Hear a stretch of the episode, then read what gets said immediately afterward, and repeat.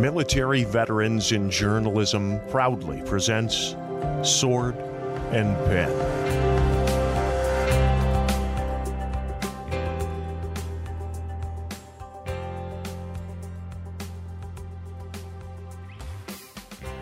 Good morning, afternoon, or evening. My name is Drew Lawrence. I'm your host for this episode of Sword and Pen. Today, we're joined by a very special guest. He has been a national security journalist for over a decade. He's worked for Newsweek, and his work has appeared in the Washington Post, The Atlantic, Reveal, The Daily Beast, and, and many other outlets, to include investigations that he's done. He is currently the managing editor for military.com, which also means he is my boss. Zachary Fryer Biggs, thank you so much for taking time and, and joining us on the show today. Thank you. That was a very warm introduction. Also, I'm not sure I'm a very special guest, but uh, I'll do my best. So, what we wanted to do with with this episode is is a little different because we've talked to uh, veterans who are reporters before, and we've talked to editors who are also veterans. But I wanted to talk to someone who uh, is not a veteran, but hires reporters and has hired uh, reporters who are veterans and get your perspective on that. Well, you know, I'm happy to to lend a little bit of my experience with that. I do think I represent something slightly different because I've been covering this space for so long, um, and even me trying to translate what goes on in the military sphere to other editors who don't have that experience can be incredibly difficult. So I I can't even fathom trying to do that translation one further step removed as a veteran.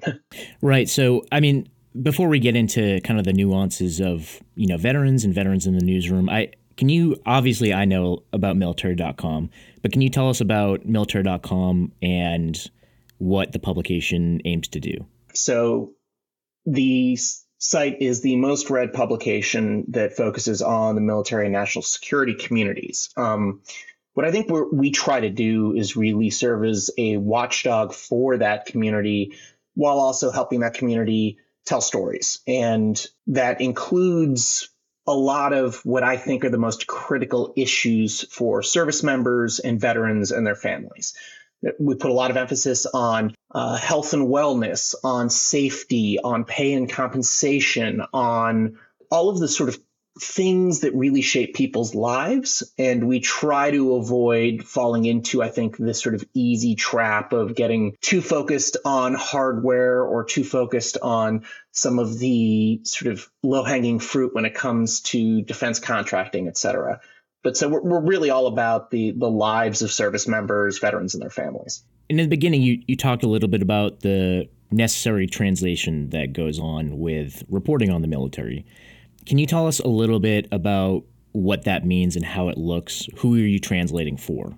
Sure. So, my general attitude is we can write for and about this community, but especially when we're dealing with real issues, when you're dealing with tainted water supplies, when you're dealing with uh, issues with suicide or sexual assault or any of the many things that can have a detrimental impact on service members' careers, you can't just be talking to service members. Change in those areas has to come from a larger audience, from a larger community. So, you know, I like to say that I declared war on acronyms when I took this job.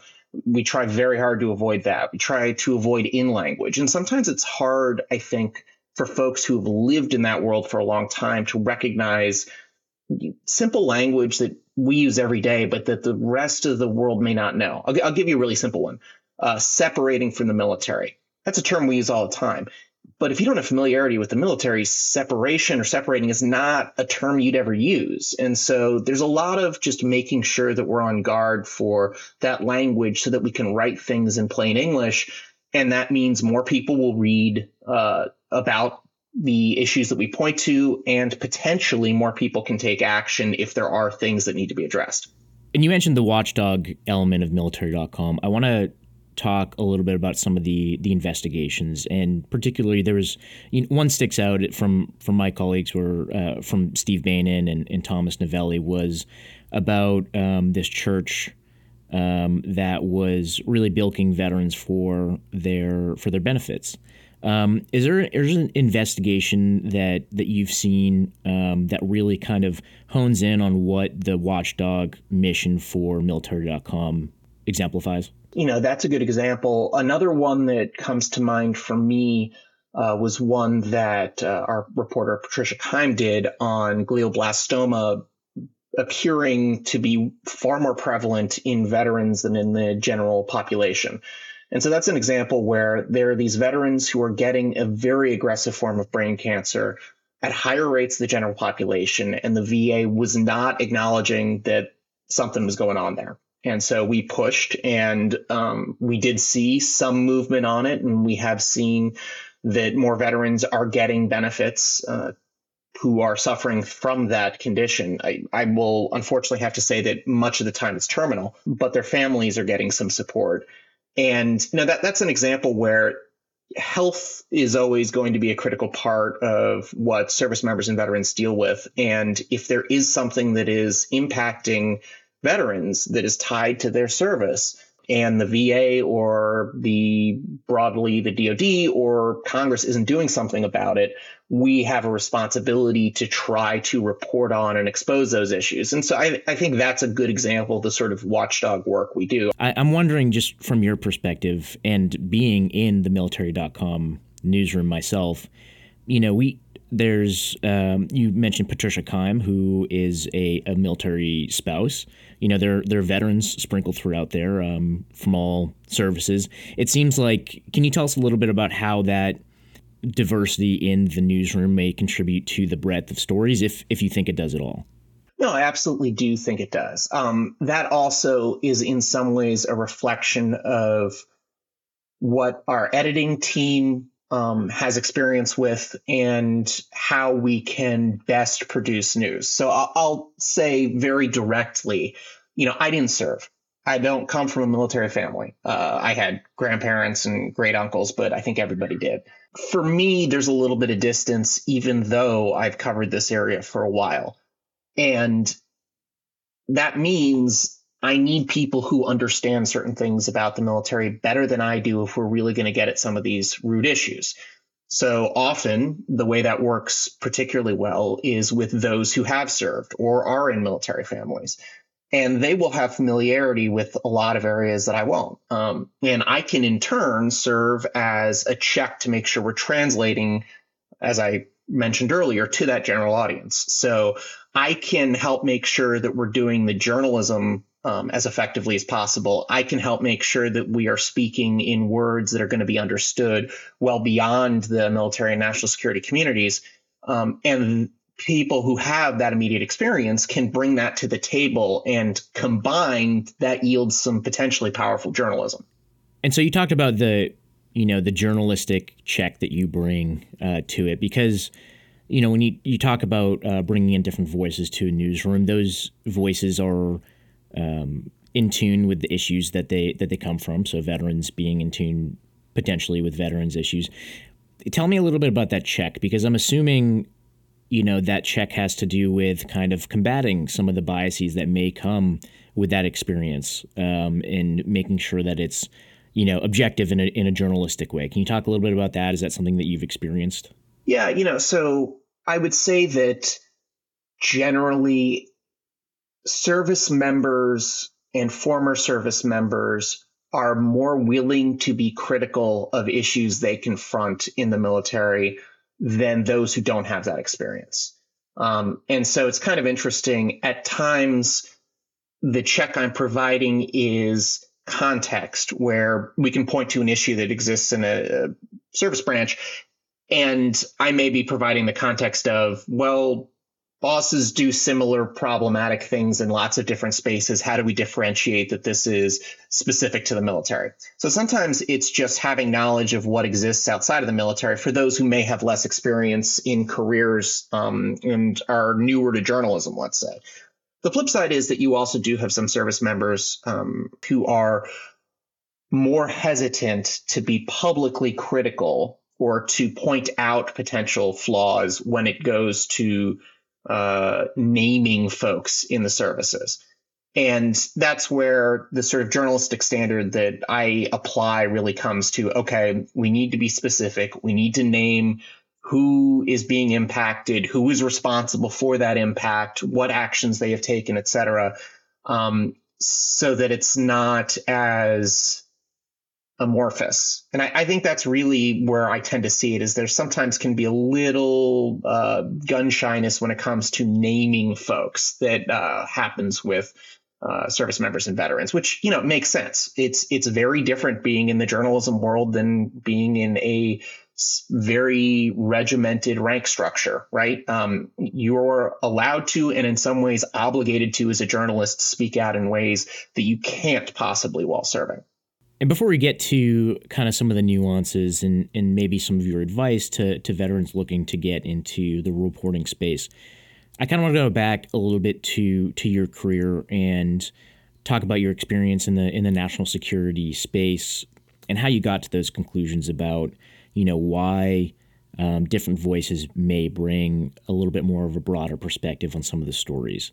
Well, um, so you know, as I said, I I don't come from that background. I'll be very honest. When I started, so I got hired um, to work for the Military Times papers when I was 23, and when I got hired, I literally put up on the wall of my cubicle, it wasn't a full wall, the partial wall of my cubicle, um, pictures with the ranks and insignia for the various services. And, you know, I had a style guide on uh, how we list ranks based on the in, the publications, just printed on a wall because it was totally unfamiliar to me um, I really got into the area of coverage because of a professor I had in graduate school who I did some work with him. Um, this was an area that he focused on, and he strongly encouraged me to pursue it. But I, I really didn't know much. And so I was very lucky. I had um, a phenomenal editor uh, when I started there who is still editing in this space. So I'll, I'll mention Brad Peniston, who was patient and very helpful and brought me along um, to understand things better there. And then, you know, over time, I began to be more knowledgeable about the space and then recognize when reporters who knew nothing about it or didn't have a background in it stepped into it, they would typically mess things up. Um, and I don't blame folks. It's a complicated subculture. It's it's its own world, but um, you see a lot of reporters who will dabble in the military space occasionally, and getting the details right is not easy. And often folks won't.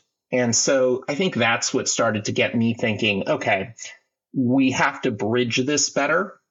And I think there are a couple different ways to bridge it. I'll, I'll tell you when I am hiring folks, and this goes back to what I was saying before, which is trying to leverage my strengths and uh, Travis Tritton, the deputy editor um, at military.com strengths.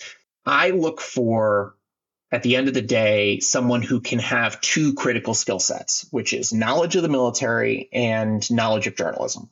When I think of what I can best train someone on or what I can best work with someone to help develop, it's the journalism space. I am not as knowledgeable on the military. And again, I think there's virtue to that. I will say that I think it's advantageous that I not get so in the weeds that I lose track of that translation to the broader audience. But the flip side is that I am still going to be better at teaching certain journalism practices than I am at teaching information about the military. And so if I sit and look at potential candidates for jobs or even people who are pitching stories from a freelance perspective, if you can bring knowledge or awareness of something I can work with you on shaping the writing, on shaping the questions we're going to ask as part of interviews or what have you.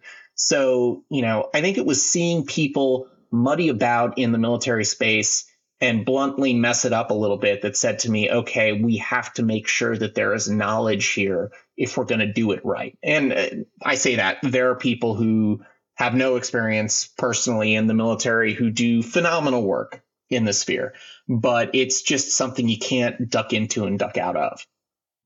Veterans, uh, there's a perception about veterans about you know taking orders. Uh, I, have been asked this question a couple times, um, you know, in, in various hiring processes, not at military.com, but um, you know, do you, do I need to give you uh, direct in, instruction? Do I need to kind of hold your hand through things that uh, may be you know obvious to to other reporters? Is that a you know something that you've uh, found when when hiring uh, veterans or, or, people who are part of the military space, or um, is it a little different? So I really think that's a person by person individual um, style question. Uh, I, I can't say that I found anything uniform like that. There are folks for whom one does have to provide a high level of specificity, um, and there are folks for whom you don't. And I also think that that comes from experience, right? Like if you have a reporter, and it's sort of fascinating because we'll have people who are, in my view, young reporters who comparatively aren't that young compared to young reporters in the broader journalism sphere because they had a whole life beforehand. Um, they're still young reporters. They're still reasonably new to the field. And so sometimes for those folks, they need a little additional guidance. And that makes sense. They haven't been doing it that long. I I have muscle memory from doing daily stories on things or, you know, doing profiles or what have you that I can lean on. If you haven't done that before, it's harder and you're going to need some guidance to do it as well as you want to. So that happens sometimes, or you have folks who just have a sense of it and don't want that level of specificity from an editor. And I get it. You know, Drew, you and I joke often about bad editor ideas, which in the journalism sphere is just the editors who are more distant from a topic are going to have bad ideas. It's always better if you have reporters bring ideas to an editor. Um, so, you know, as much as possible, I don't want to be in a position where I'm dictating the way work gets done or uh, providing a high level of specificity. But I also want to be helpful to folks, especially if they're figuring out new ways to write stories or delving into areas they don't know. Um, with all that said, the one thing that I will say absolutely stands out from working with veterans is I get called sir more often than makes me comfortable. and I will tell you that, you know, there are certain folks uh, even on our staff who I love, who still will occasionally call me sir, and I'll tell them like, please don't. And I I know it's it's we talked about muscle memory for me with writing stories. It's muscle memory for a lot of people who served. Um, but I would say for you know vets, especially if you're dealing in the journalism space, that is something where as a civilian, um, it's unusual and it can make some folks, I've heard this from others, uncomfortable. Um, and it you know fortunately, I've been around the space long enough. It doesn't make me uncomfortable. I prefer not to have it happen, but that's just one like instinct that I would point to that does come across pretty much across the board from veterans. Sure. So outside of um, you know calling someone sir or ma'am, there there are veterans who are who are listening to this who are you know in the space or or, or trying to get in the space who are are figuring out their path into uh, journalism and I, I wanted to get you know your general advice to that population both applying to jobs you know you've seen many applications across your desk what you would advise them to do and also once they're in the space um, starting out what you would advise them to do. This is advice that reflects an assumption of being in a fairly privileged position. So let me acknowledge that up front but i think the attitude needs to be what's the good work i can do because as an editor hiring, I'm looking for someone who's done good work. And that means, you know, journalism that is thoughtful, journalism that demonstrates some writing ability. It doesn't mean that I expect a, per- a perfect finished product, but I need to see someone who's demonstrating some of that skill set. And, you know, it's also a reflection of their interests if they're doing that kind of writing. Now, the flip side of that is, especially as a young reporter, it's really hard to get jobs where you get to do that. Um, you're often, if you do get staff jobs, going to be stuck doing kind of quick daily. You know, there are a lot of places that work as content mills where you're required to write five stories a day or what have you. And so it's going to be really hard to show off um, that you have the ability and the interest in doing good work. Um, and so that's where the opportunity to, freelance, I think, is very important. Um, and, you know, I, look early in my career i did a small amount of freelancing on the side i was fortunate that i had a staff writer position such that i had you know my basic expenses covered even if you're exhausted from having to do other work to keep a roof over your head or what have you. Maybe you're not actually working in journalism full time and you're freelancing on the side. It's important that if you have the ability to really demonstrate that good work and be able to present clips to people that demonstrate that good work, that you go for it because um, that's that's really what I look for. And I sort of figure if I know you've got the interest and you are demonstrating some of the basics, we can figure out the rest. And Zach, is there anything that I haven't asked you that you think the military veterans and journalism community and audience should know?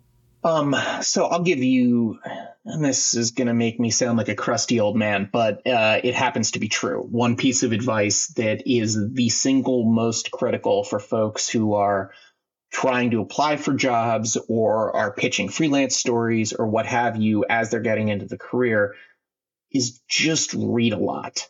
I can't tell you the number of applications I see or pitches we get that reflect folks not reading our site, not reading stuff that's done by other sites. Um, and that that's a big part of the job is just being aware of what's being written. So that lack of knowledge shows up pretty quickly and is pretty disqualifying much of the time. Um, so I would just say read as much as you can. Um, I'll give a, another couple pieces of advice. I talked about making sure you do good work. Often that will be via freelance pitches a lot of places they're not great about responding to freelance pitches. I don't think that's true for us. I try very hard to be very responsive, especially because I'm eager to bring in stories that maybe we haven't thought about before as a staff. And um, freelance is a great way for us to have other ideas um, outside of our little sphere. But um, if you get responses, just keep in mind that you've got an editor who's busy, that you have someone who is trying to be supportive, but uh, you need to accept no. that would be the other major advice from freelancers. When somebody comes back to me with two or three attempts at the same pitch, um, it's it does not bode well for future work together. I appreciate the passion, but um, we're all busy, and so that that would be the other thing is when you're going with those freelance pitches, try to make them succinct. Try to demonstrate that you know that uh, you know what is involved in doing a story, and if it doesn't work, fine, move on to another editor. But uh, just consider that I value you know your time as a freelancer. All editors generally do, and um, we kind of expect the same in return. Right, and you know I, I'd posit that you know, no once doesn't mean no forever. You know, you mentioned multiple pitches for the same story, but you know, I've pitched as a freelancer um, to editors where I got a no on one story and then I tried again. Where that's you know, for you as an editor, one no to to someone isn't generally disqualifier, correct? Well, not for a different story, um, or if you meaningfully change the story. Um, but generally speaking, I think editors have some imagination. I have a sense in terms of when I see a pitch where else that story could go. So things have to be pretty significantly different for me to reconsider a pitch on a story. But just because I say no to that specific pitch um, does in no way mean that I'm not going to accept a different pitch from that reporter or that like someone is blackballed. That that's insane. That that's not how it works. Um, so you're absolutely right, Drew. When you come back, you can pitch a different story, or I have had it where the underlying story has changed considerably, and so it becomes viable. But um, realistically, it's got to be a pretty sizable change to a story before I'd reconsider it. Zach, last question before we go. Is there anything that about military.com, any opportunities, any, you know, special things that you uh, want to highlight or, or, leave us with uh, before we close out? What I'd say is that I think the space is incredibly important. I think in a lot of ways, I view it as sort of a, a moral obligation to get this journalism right, um, given that service members have committed themselves to to serving the country. And so I I view this as an important space and one that we have to do well. And I think military.com and the reason I took this job, uh, you know, I was at an investigative reporting not for profit before this, but the reason I took this job was I thought this space continues to need people who are willing to tell important, at times difficult stories in thoughtful ways. And so I hope we're doing that. And I, you know, would encourage folks to come to us with pitches um, for ideas that aren't getting covered because nobody has a monopoly on wisdom. Um, and I'm sure we're missing stuff, but I, I like to think that we're creating a, a good home for that kind of thoughtful reporting.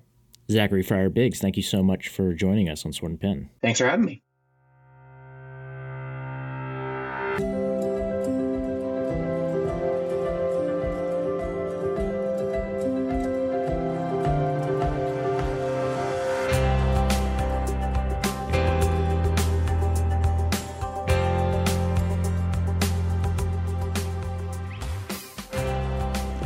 Listening to Sword and Pen, a military veterans in journalism podcast.